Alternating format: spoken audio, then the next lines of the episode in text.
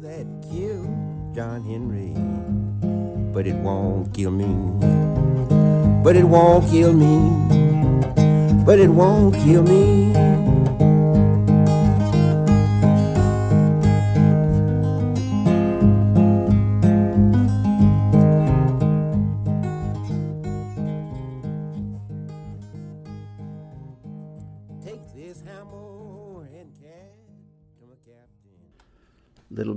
Mississippi John Hurt's Spike Driver Blues. John Hurt was one of the great stories of the folk revival, I guess. A kid named Tom Hoskins, who was a you know crate digger, record collector.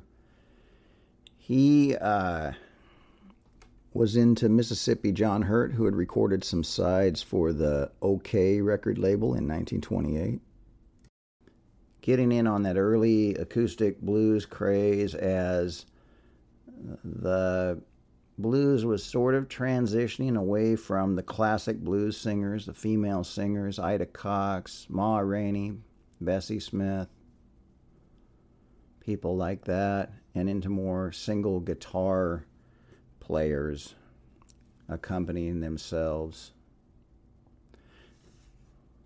Blind Lemon Jefferson had uh, moved from playing on the streets of Johnson City, Tennessee, to a recording contract with Paramount and uh, sort of redefined what people were thinking of as the blues. And Mississippi John Hurt was a unique and important voice in that uh, early acoustic blues thing. His style's been described as an upcountry or Piedmont style blues. It's very melodic, bouncing. It's beautiful. I guess the two mainstream heroes of that tradition are John Hurt and Elizabeth Cotten, who also had a long gap in her, I guess I would say, musical employment resume, um, only be to be discovered by Pete Seeger, also during the folk revival. So John Hurt made these records for OKeh Records in the late 1920s, had some minor success, and when the boom was over, he went bust with it and went back to working for the WPA, doing factory work, farming on shares, whatever he could do to to get by in his hometown of Avalon, Mississippi. In one of his songs, he calls out that Avalon's his hometown. So Tom Hoskins just decided he'd get in his car from D.C. and drive on down there and see if he could find him. And he uh, asked around. He said, "Hey, is uh, anyone know where Mississippi John Hurt lives?" Person he talked to said, "Well, you're in Mississippi, son, so that doesn't narrow it down a lot. But there's a guy named John Hurt who lives about three mailboxes up the hill." And uh, he came back and recorded again, and his voice had mellowed and sweetened. His guitar playing was just as light and beautiful as it was before and he made a couple of really really great records and went out on a high note. He, he didn't he died a few years after he started playing again. But uh, a whole generation of musicians were profoundly influenced by him and his emergence on the folk scene in the early 1960s his take on the john henry story is unique. It's interesting in the parts uh, playing at the beginning of the podcast, he says, This hammer, this is the hammer that killed John Henry, but it won't kill me. Before that, he says, Take this hammer and carry it to my captain, tell him I'm gone. He's not inclined to uh, lay down his life for a job in the way the John Henry story repeats it. You know, uh, they made Disney over the years made these different American myths, legends. They made Paul Bunyan, Johnny Appleseed, and they were, uh, you know, spread out over over, you know, half a century. But uh, in the late '90s, early 2000s, they they wanted to combine these, and they recognized that despite there being a, a massive wealth of African American folklore, they didn't have an African American myth or hero and they decided to do John Henry, not without some controversy. In the in the Disney film, it's narrated by James Earl Jones. It seems very important. Has some, you know, great music and stuff, but the shackles on John Henry's legs when he is enslaved are melted down and forged into a hammer. And they didn't seem to recognize that you didn't need to be some sort of crazy Marxist to understand that as a metaphor for changing in chattel slavery for wage slavery. You know, John Henry himself was a, a real historical person, and, uh, you know, he was arrested on, I guess, some minor crime. I mean, he was arrested for moving about.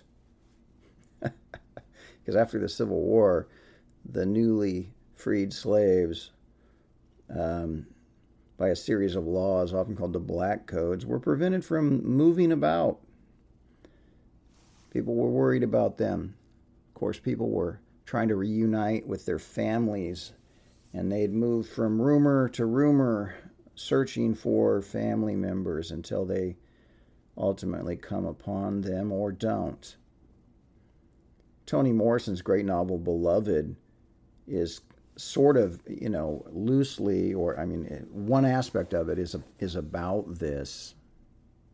Paul D, one of the main characters, is searching for Sethe, the other main character, um, and he's been searching the countryside for her. She's his only sort of connection to their old home and anything like family he's got. And he's been, um, you know, on the chain gang and brutalized and and prevented from, you know, prevented from moving on his journey. The black codes were replaced in the 20th century by um, vagrancy laws and they were applied to to white folks too occasionally. I mean, there's a, a great song that was recorded by a lot of people. It's kind of in the bluegrass repertoire um, called Blackjack County Chains that is about a predatory sheriff arresting somebody on vagrancy. Um, but it was mostly applied to black men who needed to have in hand a work contract in order to freely move about from one spot to the next really, I don't know that these have gone away. They were around legally in some places until the 1970s, and they've been replaced by other things like anti gang affiliation laws and things like that that can be sort of arbitrarily wielded. But before the Great Migration and through it, even in the 1920s, it was difficult for people to move about from one place to the next. And so you'd get locked up in jail for being a vagrant, and then you would uh, work for free out of the jail in order to work off your crime of being a vagrant. Musicians, not incidentally, were um, were vulnerable to this because you know they didn't have a work contract. They'd be traveling from town to town. They'd often um, you know, show up in a town and busk on the street like Blind Lemon Jefferson and pick up some cash to get to the next place or maybe pick up a gig or just sort of get by like that. And they were always on the lookout for, uh, you know, getting locked up on a vag or vagrancy charge. And the blues lore, particularly of the the early musicians, is filled with, uh, you know, with people getting arrested for vagrancy and spending time in jail. It was a it was an ordinary part of the black experience um, for early blues musicians as well as for you know other folks.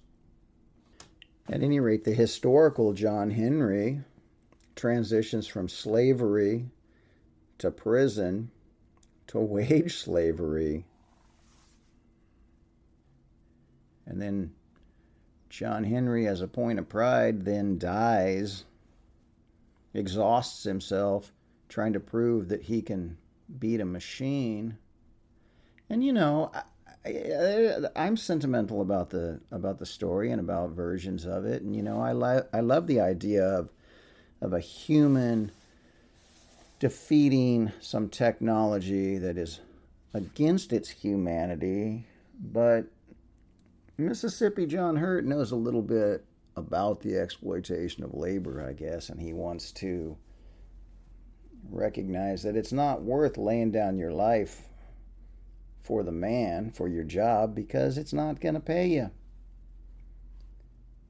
It's better to live and carry on. He also understands, I would say profoundly, that uh, maybe underrepresented in uh, popular lore, but heavily present in African American folklore, is a rejection of the masculine, hyper masculine, what Eldridge Cleaver calls in Soul on Ice the hyper masculine menial, um, and the embrace of the intelligent, the intellectual.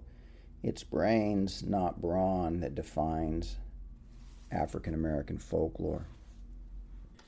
In her great, uh, I would call it a novel, um, but it's presented as a study of folklore, Mules and Men, Zora Neale Hurston um, is pretty clear about this.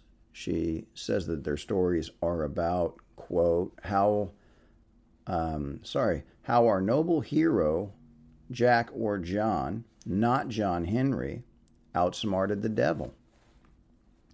And indeed, uh, intelligence, um, and particularly as expressed through facility with language, is the sort of defining virtue expressed in, in Mules and Men.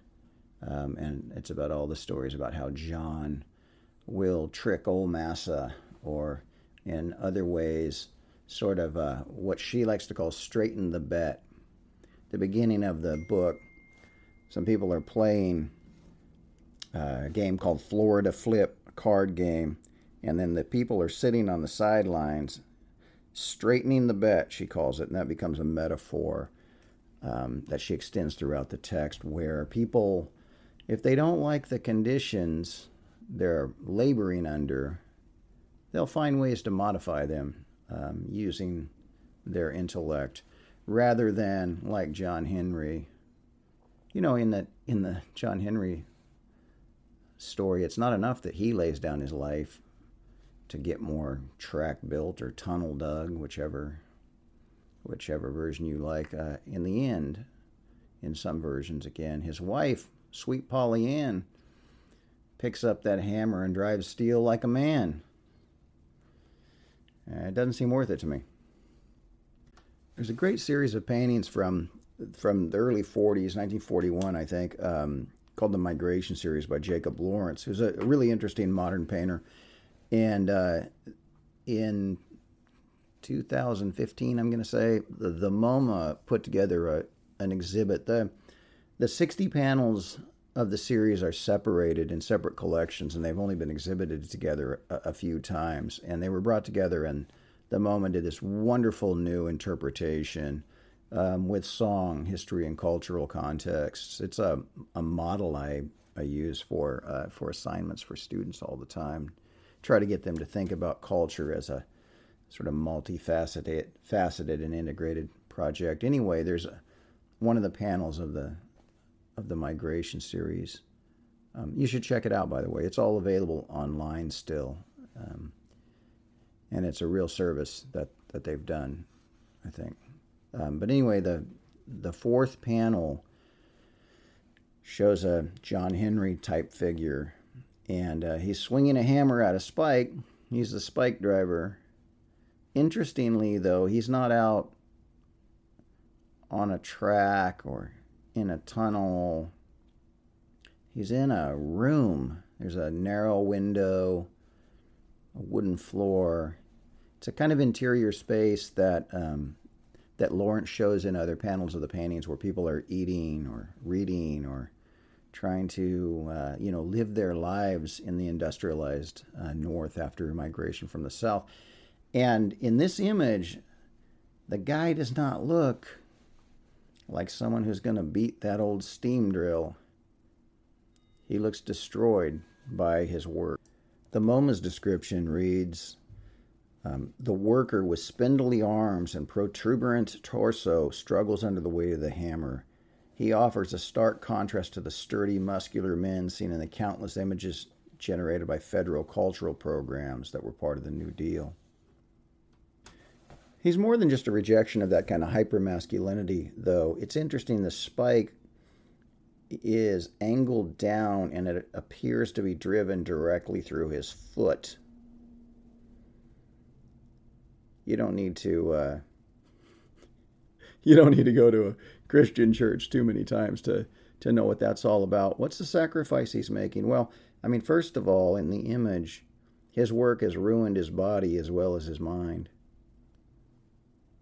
Um, and it's pinned him in place where he's no freer than he was wherever he came from in the South, presumably, given this uh, the context of this painting. And he sacrificed himself for something else. In the 1970s, an African American uh, epidemiologist and researcher studying the prevalence of hypertension and other sort of potentially stress related diseases among black men coined the term John Henryism, and this is a quote it's a strategy for coping with prolonged exposures to stresses such as social discrimination by expending high levels of effort, which result in accumulating psychological costs. And it's been more broadly applied to, um, you know, other socioeconomically disadvantaged people, and we've seen that people are encouraged basically to work themselves to death in order to struggle out of poverty, or more specifically, to attempt to overturn racial stereotypes. So this brings me to a kind of conflict in my thinking. Uh, you know, I admire and like the John Henry uh, songs. you know, are they just songs that perpetuate John Henryism in a negative way or not? Um, and I think the answer is that they don't.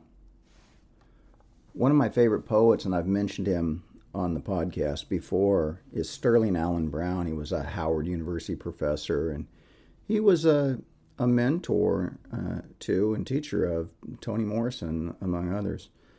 And uh, his poetry often sort of was explicit or made explicit something that was implicit in blues songs and in a way, though I don't think he was writing for specifically or exclusively a white audience, he was, in a way, provides a translation of the kind of code shifting involved in these songs. And it points to something that you might discover in John Hurt's version of Spike Driver Blues if you pay attention. In the last verse, he says, John Henry, he left his hammer, lay inside the road, lay inside the road, lay inside the road. John Henry, he left his hammer all over in red, all over in red.